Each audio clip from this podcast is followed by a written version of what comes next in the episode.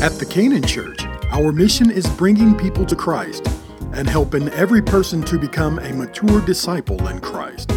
Canaan Christian Church, where people dare to dream.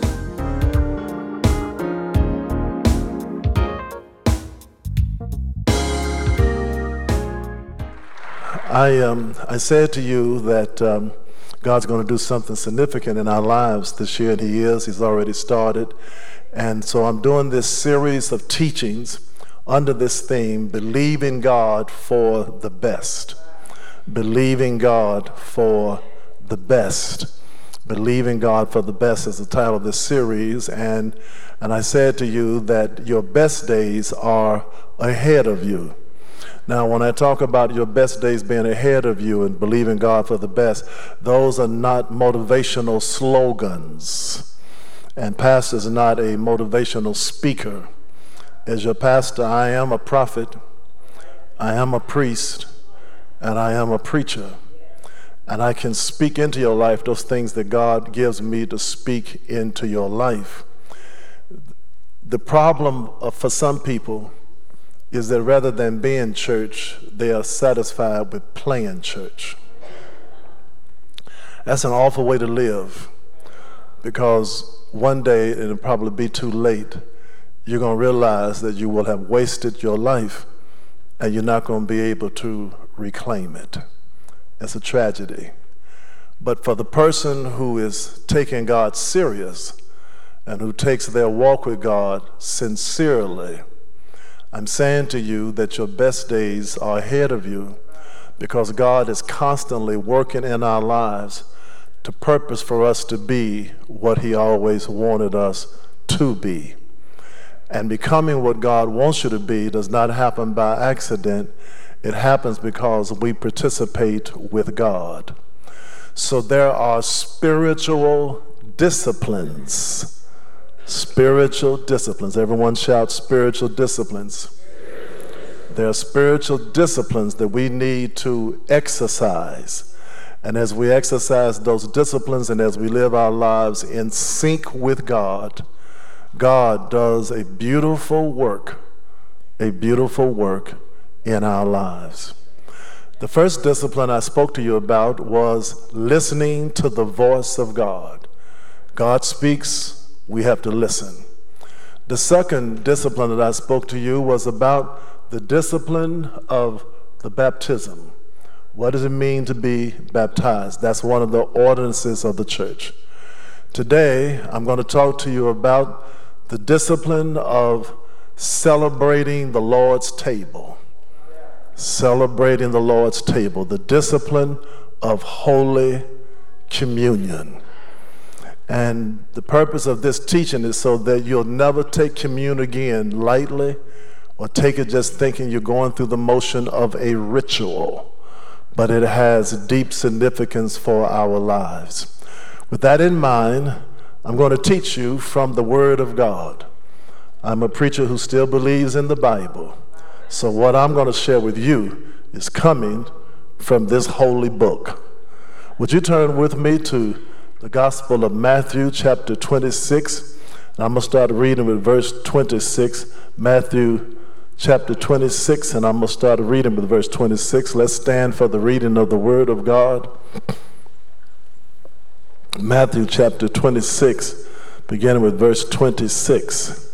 We're also going to look at a passage in 1 Corinthians. Matthew chapter 26, verse 26. Are you there? The Word of God reads like this And as they were eating, Jesus took bread, blessed, and broke it and gave it to the disciples and said, Take, eat, this is my body. Then he took the cup and gave thanks and gave it to them, saying, Drink from it, all of you. For this is my blood of the new covenant, which is shed for many for the remission of sins. But I say to you, I will not drink of this fruit of the vine from now on until that day when I drink it new with you in my Father's kingdom. Now turn with me to uh, 1 Corinthians, 1 Corinthians chapter 11, verse 23. 1 Corinthians chapter 11, verse 23. Are you there? The Word of God reads like this For I received from the Lord that which I also delivered to you, that the Lord Jesus, on the same night in which he was betrayed, took bread, and when he had given thanks, he broke it and said, Take, eat, this is my body, which is broken for you. Do this in remembrance of me. In the same manner, he also took the cup after supper, saying, This cup is the new covenant in my blood. This do as often as you drink it in remembrance of me. For as often as you eat this bread and drink this cup, you proclaim the Lord's death till he comes. You may be seated in the presence of the Lord. I'm going to teach today about celebrating the Lord's table, celebrating the Lord's table. The grass withers and the flower fades, but the word of the Lord will stand forever. God, we thank you for your word. I'm teaching about celebrating the Lord's table the celebration of the Lord's table, the celebration of Holy Communion, is a centerpiece of the Christian faith. For every time we celebrate Holy Communion, we are reminding ourselves of the death, burial, and resurrection of Jesus Christ. And when we do so with understanding, when we do so with understanding, then the living word and living worship come together to release into our lives the power of the Lord Jesus Christ. The early church celebrated Holy Communion on a daily basis. Every day they took Holy Communion. And the reason they did so is because of the significance that it had for their lives. You see, beloved, the Christian faith, when it was inaugurated, it was not recognized as it is today as a faith of integrity and authenticity. But the early believers in Christ were looked upon as a cult, a cult, or a sect, S E C T. They were not looked upon as people that were doing something that was spiritually legitimate because what they did when they engaged in their faith in Christ, there was a breakaway from traditional, the traditional Judaistic faith. Here were a people who were proclaiming Christ as the Messiah, putting their faith in a man who had been crucified on a cross outside the city gates of Jerusalem. Crucifixion on a cross was one of, if not the most shameful and horrific death that a person could experience. They were putting their hope and trust in a man who had been buried in another man's tomb. They were proclaiming that this same man crucified publicly on a cross, buried in another man's tomb, had gotten up from the grave. The Bible says that Jesus showed himself alive for some 40 days among the believers. And they were going about declaring their faith, their hope, and their trust in Jesus Christ. They refused to say Kyrios Caesar. They said, We will only declare Kyrios Christ. They were going about sharing this faith with others, proclaiming this gospel, laying hands on the sick, people getting healed, saved, delivered in the power of the resurrected Christ. And because of this, these early believers became martyrs for the faith. Many of them lost their lives because they wouldn't abandon their faith in Christ. They suffered, they struggled, they had to deal with persecution and pain. It was a, it was a serious struggle for them to be followers of Christ. But when they celebrated Holy Communion, it reminded them of the one who had suffered and bled on a cross, who had been buried in another man's tomb, who got up from the grave with victory. So they lived with this assurance that because we belong to Him, whatever our lot might be, we live with a hope that time can't take and death cannot diminish. The cross was a symbol of suffering and shame. But what had been a symbol of suffering and shame became a symbol of our faith and our victory. And so the first revelation that we receive about taking Holy Communion is that when we take Holy Communion, it is a celebration of victory. It's a celebration of victory. In, in the book of Revelations, chapter 12, verse 11, the Bible says, And they overcame him by the blood of the Lamb and by the word of their testimony, and they did not love their lives unto death. It has to do with our victory in Christ. A victory not given, but a victory secured in the death of Jesus Christ on a cross. Jesus Christ is there on Golgotha's hill on a place called Calvary. And there he is crucified, not in a cathedral between two candles, but on a cross between two thieves. And in the midst of his dying, Jesus is heard to say, It is finished.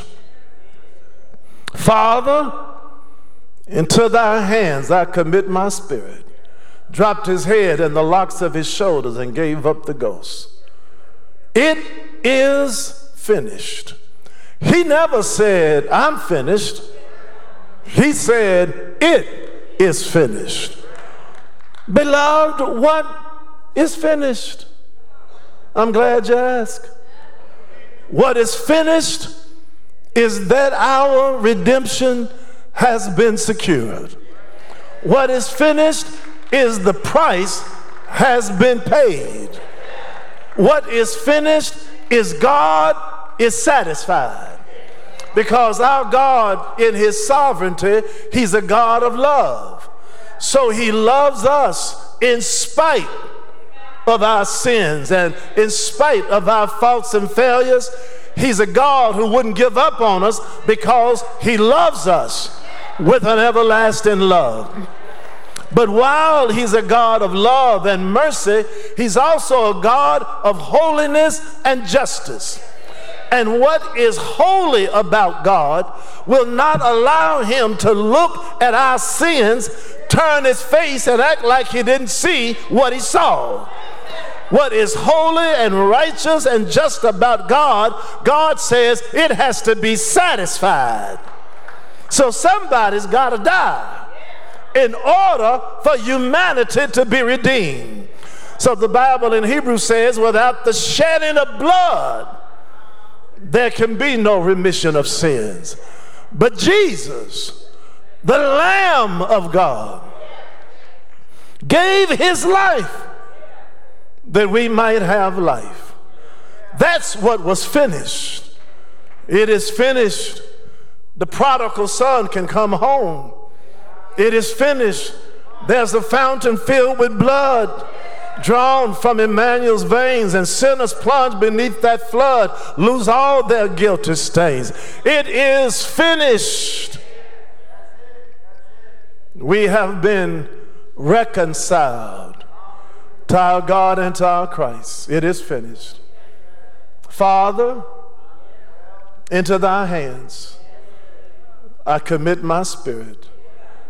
Dropped his head in the locks of his shoulders he gave up the ghost. Father, into thy hands I commit my spirit. Jesus said, Angels, get my mansion ready. I'm on my way back home. That's not the sound of one who has been defeated. That's the voice of one who is victorious. And because he's victorious, you and I are victorious. Beloved, we have to engage sometimes in spiritual warfare, but we are not fighting for victory, we are fighting from victory. Come on, look at somebody, tell them, I've already got the victory. Victory is mine. Victory is mine. Victory is mine today.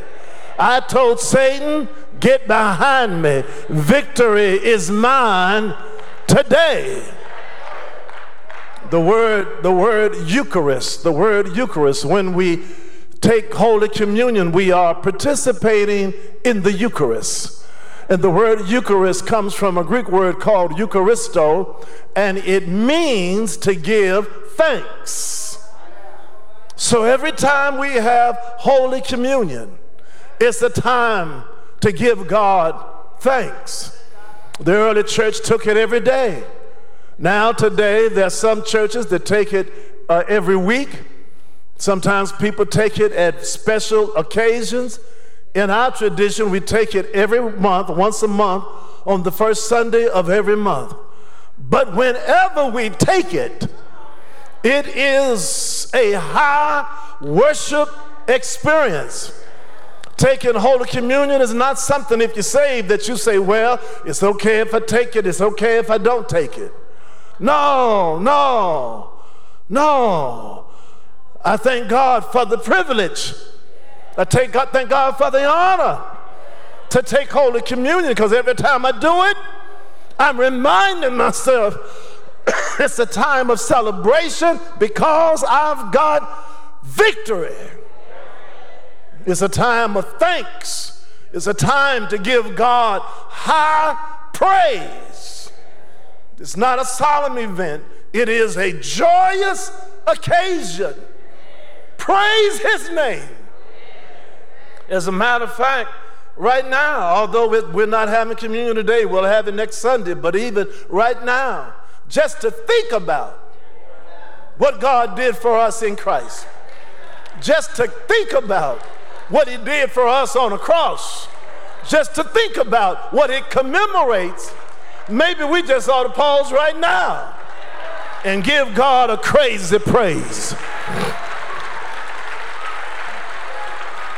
Give him a praise. Come on, give him a praise. God demonstrated his love for us. In that while we were yet sinners, Christ died for us. Come on, give him a praise. For God so loved the world that he did something. He gave his only begotten Son that whosoever would believe on him should not perish but have everlasting life. Give him a praise. I love you, Jesus. I love you, Jesus. I love you, Jesus, because you first loved me the celebration of the Lord's table, the celebration of the Lord's table is a proclamation of redemption. The celebration of the Lord's table is a proclamation of redemption. Listen to what Paul said again in 1 Corinthians chapter 11 verse 26. For as often as you eat this bread and drink this cup, you proclaim the Lord's death till he comes. It is a proclamation of redemption. Redemption. You and I are not just ordinary people. No, we are Christians. We are the people of God. Ain't nothing ordinary about us. Look at somebody again, tell them, said, I ain't ordinary. Mm-mm. Come on, look at them again. Tell them, I'm a child of the king. Yeah, ain't nothing ordinary about me. I'm, I'm a child of the king. I am an ambassador of Jesus Christ. I am God's representative in the world. I am, I am God's signature that He can change people's lives. And when you talk about the kingdom, the church is not just an institution among other institutions. No, the church is God's witness in the world. This building is not the church. This building is where the church gathers. We are the church. And what we represent is the kingdom of God, the basileia. And the kingdom of God is present and it is future. It is existential, it's present because everywhere there's a man or woman who has surrendered and submitted their lives to the Lord Jesus Christ, the kingdom is present. Because you and I said we surrender Jesus, we submit our lives to you. So the kingdom of God is present in our lives. And although we live in a troubled world, so often we are uttering the words of Marvin Gaye, what's going on? In Louisville, Kentucky, young black men are killing young black men every week. And I just came back from Memphis, Tennessee, and it's worse in Memphis than it is in Louisville right now. I stayed downtown. They told me, be careful if you go outdoors because there is something crazy going on where young black boys are killing each other at such an alarming rate that you're afraid to go outside. That's a troubled world. And it's not just Memphis, it's not just Louisville. What I just said is happening in just about every urban city across this country. And it's not just something that happens in the African American community. There are a plethora of problems that are taking place in this nation and around the world.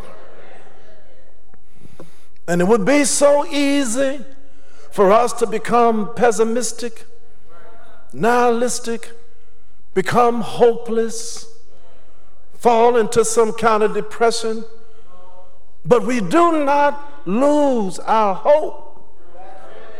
Up above my head, I hear music in the air. There must be a God somewhere. And the hope I live with is a kingdom that's just not present, but it is a kingdom that is to come. For you may not believe it, but I believe Jesus is coming back. I don't know when, but I know he's coming. And when he comes, everything will be all right. When he comes, the crooked road's to be made straight. When he comes, the rough place is going to be made smooth. When he comes, the lion's going to lay down with the lamb. When he comes, the wicked going to see some troubling and the weary going to be at rest. When he comes, we go into a city where there's no death, no dying, no sickness, no sorrow. This coming Friday, I'm going to do the service over the life of Eugene Colston. And I don't know how many funerals I've done attending my own mother's funeral, but when I do his service Friday, I will remind myself that to be absent from the body is to be present with the Lord. For me to live is Christ and to die is gain. And when this earthly house of this tabernacle shall dissolve, I got another building not made with hands, eternal in the heavens. I remind myself that Jesus says, In my Father's house are many mansions, and I'm going to prepare a place for you. That where I am, there you shall be also. So there's a kingdom that is to come.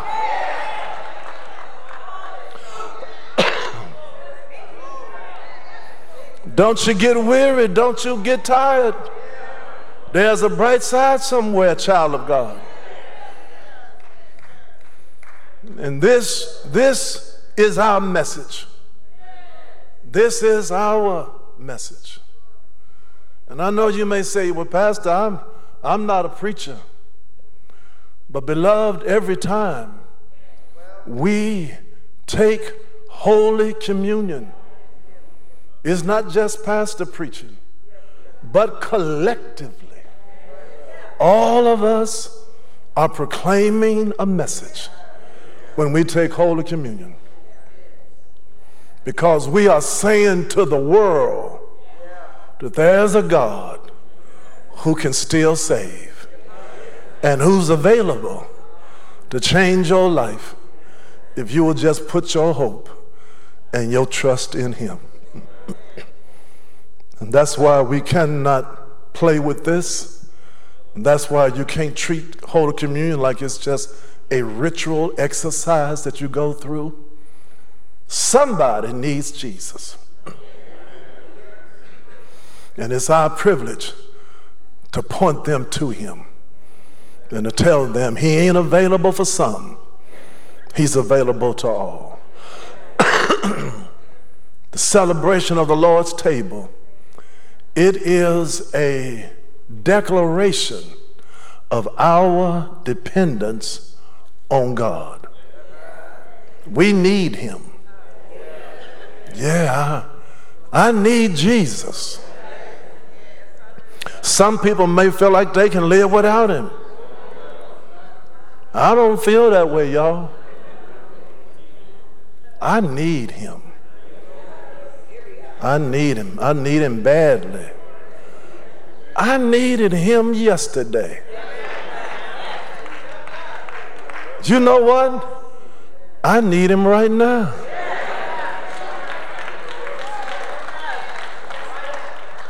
And can I tell you something else? T- tomorrow hadn't got here yet. It, it ain't got here yet. But if I see tomorrow, you know what? I'm going to need him. Because the Bible says we live, move, and have our very being in Him. Now, those of you who are students of the Bible, you know that Matthew, Mark, and Luke are what is called the synoptic gospels. The first gospel written was Mark, and Matthew and Luke took their cue from Mark, so that they're called synoptic because all of them present the gospel in a similar kind of fashion, telling the same stories. So they're synoptic. In Matthew, Mark, and Luke, all three of them connect with the celebration of Holy Communion as the Last Supper that Jesus had with his disciples as he was making his way to Calvary. But John's gospel, the fourth gospel, is different from the synoptics. John's gospel is different from Matthew, Mark, and Luke. And yet, in his own way, John talks about Jesus' life as being that bread that was broken and that, that, that, that blood that was shed, that the wine was like the blood that was shed. Where did I read that, Pastor? You read it in John's Gospel in chapter 6. Let me remind you how you got it. Jesus took a boy's lunch and fed 5,000 plus people. the people became so enamored with the miracle of getting the bread that they wanted to make Jesus, quote unquote, their king. But Jesus saw through the shallowness of their desire. Jesus says, You don't really want me to be your king You just caught up in the fact that I put some bread in your stomachs. So Jesus got in a boat, Pastor Pitts, to make his way on the other side of the lake. And the people were so enamored with him and crazy about it, they ran around to the side and caught up with Jesus because they didn't want to let him go. When they caught up with him, Jesus busted their bubble and said, You don't really want me. That ain't, that ain't what you really want. What you really want is what I do for you. No, no, you don't want me to be your king because if you want me to be your king, then I'm going to tell you what you're going to have to do. You're going to have to eat of my flesh. You're going to have to drink of my blood. And the folks started saying, What is he talking about? Does he want us to participate in cannibalism or something? So in John, in John chapter 6, verse 60, it reads like this Therefore, many of his disciples, when they heard this, said, This is a hard saying. Who can understand it? In verse 63, Jesus says, It is the Spirit who gives life. The flesh profits nothing. The words that I speak to you are spirit and they are life. But the crowd that was pressing Jesus, hearing what the requirement was, you got to drink of my blood and eat of my flesh. The Bible says they said, This is a hard saying. And they decided to follow him no more. Some people won't follow Jesus because they understand it's going to bring about a requirement. There's a commitment that you got to make. Jesus turns to the disciples and says, Will you leave also? They said to Jesus, To whom shall we go? You alone have the word of life. I asked you this morning, what do you want out of life? What's your aim? What's your goal? What's your highest passion and pursuit of life? Here we are gathered in this sanctuary on this Lord's Day. What do you want from God? Why are you here? What is it about Jesus that attracts you? Are you here because you want Him to help you to be successful? Are you here because you want fame and fortune?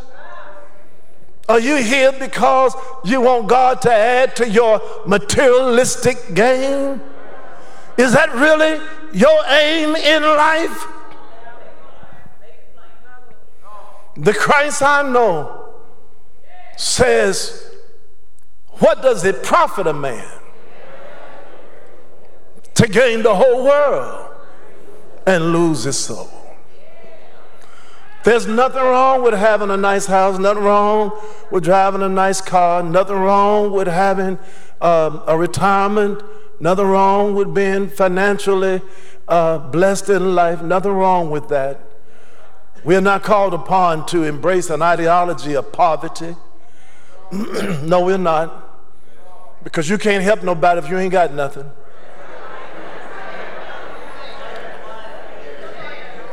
But but you ought not let materialism become your chief aim. And I would behoove you the next time you have a friend, a loved one to die, don't stop at the funeral in the sanctuary. Go on to the cemetery. So you can be reminded that ain't nothing going in the ground with them. It's all going to be left here.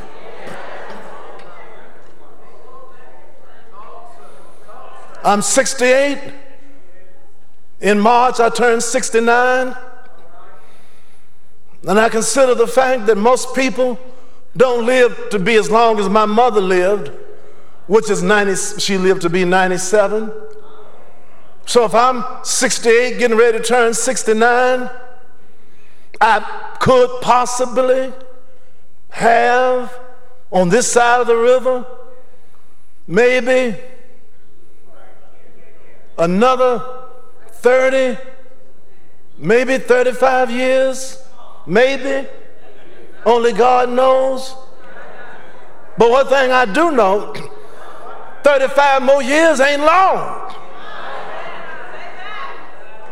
What I do know is my yesterdays are longer than my tomorrows.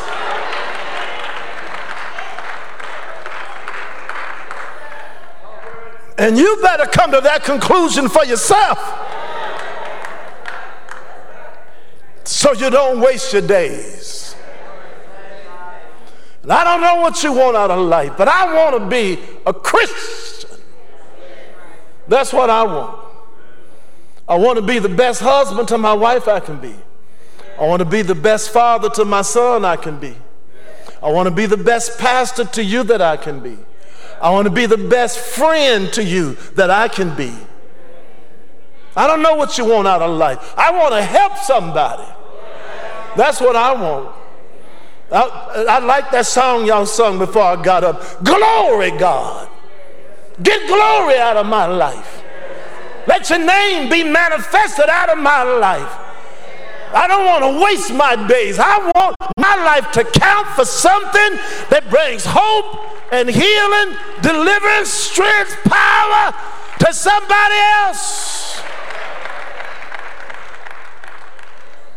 Martin Luther King Jr. put it like this He said, The most prevalent question anybody can ask is, What are you doing for others? Every time you take Holy Communion, it's a reminder that we are dependent on Jesus. Because I'm saying to God, the only way I can be what you want me to be is God, I need you to help me. Because in and of myself, God, I can't get there. But if you help me, I'll become what you want me to be. And whenever the devil's trying to stop me from being all God wants me to be, I tell him, uh, you ain't looked at me real good. Because I ain't doing this on my own strength. You ought to look at me, enemy. There's blood all over me.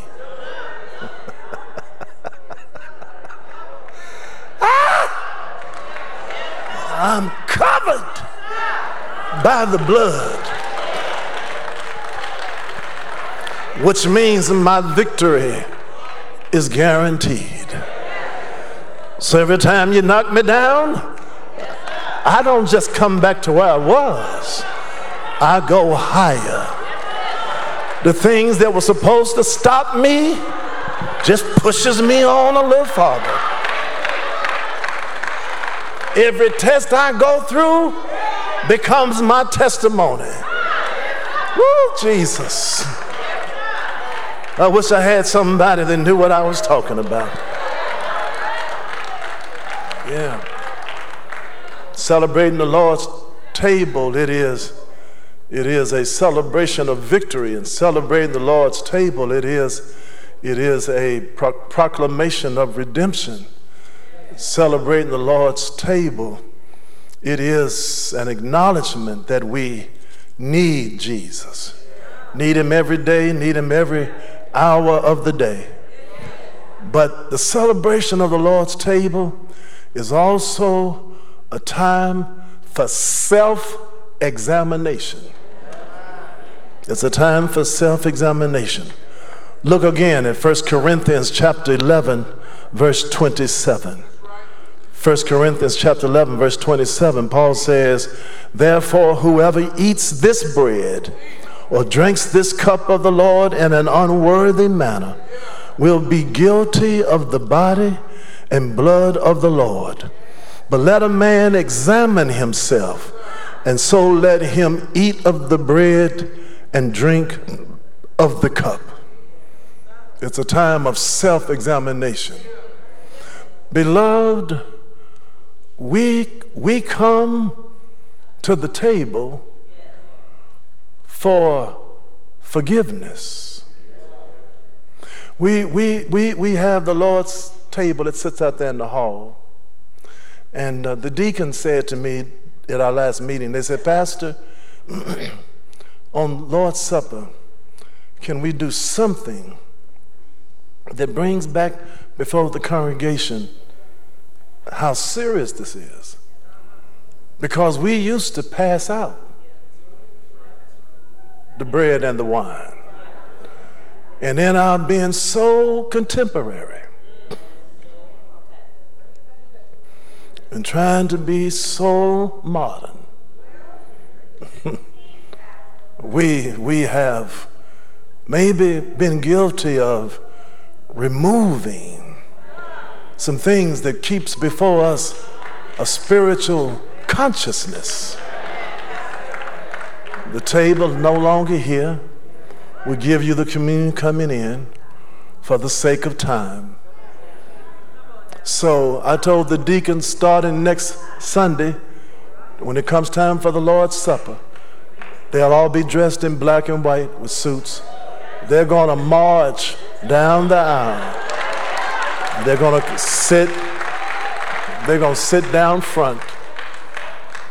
But I think Brother Mills and Brother Holcomb, along with that, it might do us well to at least bring the table back in here. Let it sit there on the first Sunday, even though the people will have received communion coming in. The table, the table, the table is in visual eyesight because when I look at that table, I'm reminded that it calls upon me to do something. And what it calls upon me to do, one, is you need to forgive somebody. Who are you holding aught against today? Who is it that you don't like? Who is it that you're in disagreement with? Who is it that you haven't reconciled yourself with? Who is it that you got a negative attitude and disposition? You're not hurting them. Spiritual news bulletin, you are hurting yourself. You got an albatross around your neck.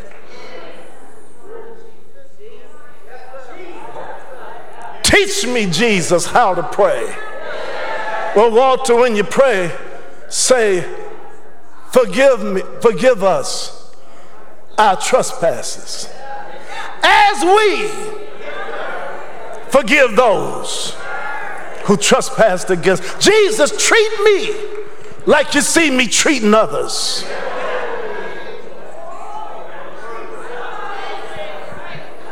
If you need forgiveness, then you ought not withhold it from somebody else. The table is a reminder that we need forgiveness, so we ought to be willing to forgive. The table is a reminder that we come for cleanliness. We need to be cleansed. And I know that Jesus' death on the cross has satisfied God. I know He has forgiven me, not for just the sins of my past. His death at Calvary satisfied the sins of my past, my present, and my future. I'm fully aware of that. He ain't got to die no more. But at the same time, because I don't take grace for granted, then I know that I still have some faults and failures. I still miss the mark.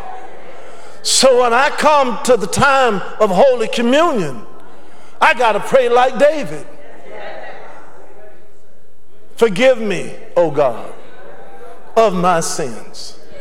Create within me a clean heart and renew a right spirit in my life. I got to pray like David Search me, O God, and know my heart. Try me and know my thoughts. And if you find any wicked way in me, don't leave me where you found me, but take me to higher ground. And let's, beloved, not play a game with God. Don't you know He knows? He knows. What you did behind the door, He knows. So you don't have to say, God, if by chance. ah, if by chance I did something. Look at somebody say, Go on and fess up. And when you make your confession, don't be general about it. Tell him what you did. And then ask him to forgive you. And what I love about God, he's always willing to show us mercy. His mercies are new every day. And it's because of his mercies that we're not consumed. John in his gospel says, if we confess our sins, he says Jesus is faithful and just to forgive us and cleanse us from all unrighteousness. Aren't you glad about that? I'm glad about it.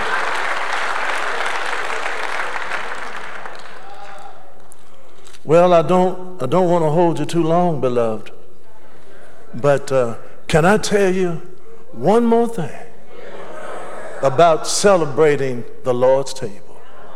I told you that it is a celebration of victory. I told you that it is a proclamation of redemption. I told you that it is a recognition of our dependence on Christ. I told you that it is a, um, a call for self examination. But number five, celebrating the Lord's table, it is a place of healing. It is a place of healing. Every time we celebrate the Lord's Supper, God is healing us. Because that's what it means to be saved. To be saved, to be redeemed, to be delivered means that God has healed us. Healed us of the sickness of disease. And none of us are worthy None of us are worthy. We, we're not saved because we had anything to bring to God. It's all about what He brought to us. There is no self righteousness that we offer Him, but it is a righteousness that He declares over our lives because of what He has done for us in the person of Jesus Christ. And I, I would behoove you, beloved, every now and then, you ought to sit down and just read Isaiah chapter 53, verses 1 through 6. And when you read it, it'll make some tears run through your eyes. If you read it, it'll make you shake when you understand how far God went to save a wretch like us. Who has believed our report? And to whom has the arm of the Lord been revealed? For he shall grow up before him as a tender plant and as a root out of dry ground. He has no form or, or comeliness. And when we see him, there is no beauty that we should desire him. He is despised and rejected by men, a man of sorrows and acquainted with grief. And we hid, as it were, our faces from him. He was despised, and we did not esteem him. Surely he has borne our griefs and carried our sorrows. Yet we esteem him stricken, smitten by God, and afflicted. But he was wounded for our transgressions. He was bruised for our iniquities. The chastisement for our peace was upon him. And by his stripes we are healed. Hallelujah. Were you there when they crucified my Lord? Were you there when they put the nails in his hands and his feet? Were you there? Can you hear the hammer ringing? Sometimes it makes me want to tremble. Look at him, Jesus, Son of the living God. Look at him being marched through a wicked judgment hall. Look at him having received 39 lashes on his back, a crown of thorns on his brow, spat in the face, a purple robe on his shoulders, being mocked and made fun of. Look at him. Then they took the robe off of him had him in his own clothes. Look at him. A cross placed upon his shoulder, marched up the Via Dolorosa Blood running down his back, blood running down his face, blood running down his chest falling down and getting up so weak from having shedded so much blood. Look at him being marched up the Via Dolorosa. Look at him on Golgotha's hill nailed to an old rugged cross. Look at him hanging between earth and heaven. Look at him dying for the sins of the lost humanity. Look at him. He died till the sun wouldn't shine. Died till the moon dripped away like drops of blood. Died till stars fell like leaves from a fig tree. Died until the earth had a cosmic fit and vomited up her dead. Died till a soldier couldn't take it anymore. And he said, Surely this must have been the Son of God. Can you see him? He died not for his sins, but for ours. They took him down from that cross, buried him in another man's tomb. And all of the hopes and all of the aspirations of the disciples went in that tomb with him. All looked like it was lost. Friday night, Saturday morning, Saturday night, it looked so dim, it looked so dark, it looked so hopeless. Sunday morning, Yes, Sunday morning, he got up with all power in his hands. Sunday morning, he became the hero of Calvary. Sunday morning, he said, There's a highway to heaven. Sunday morning, he said, Paradise is prepared. Sunday morning, he became the conqueror of death, hell, and the grave. So now he's got a name that's above every name. And at the name of Jesus, one day every knee's gonna bow.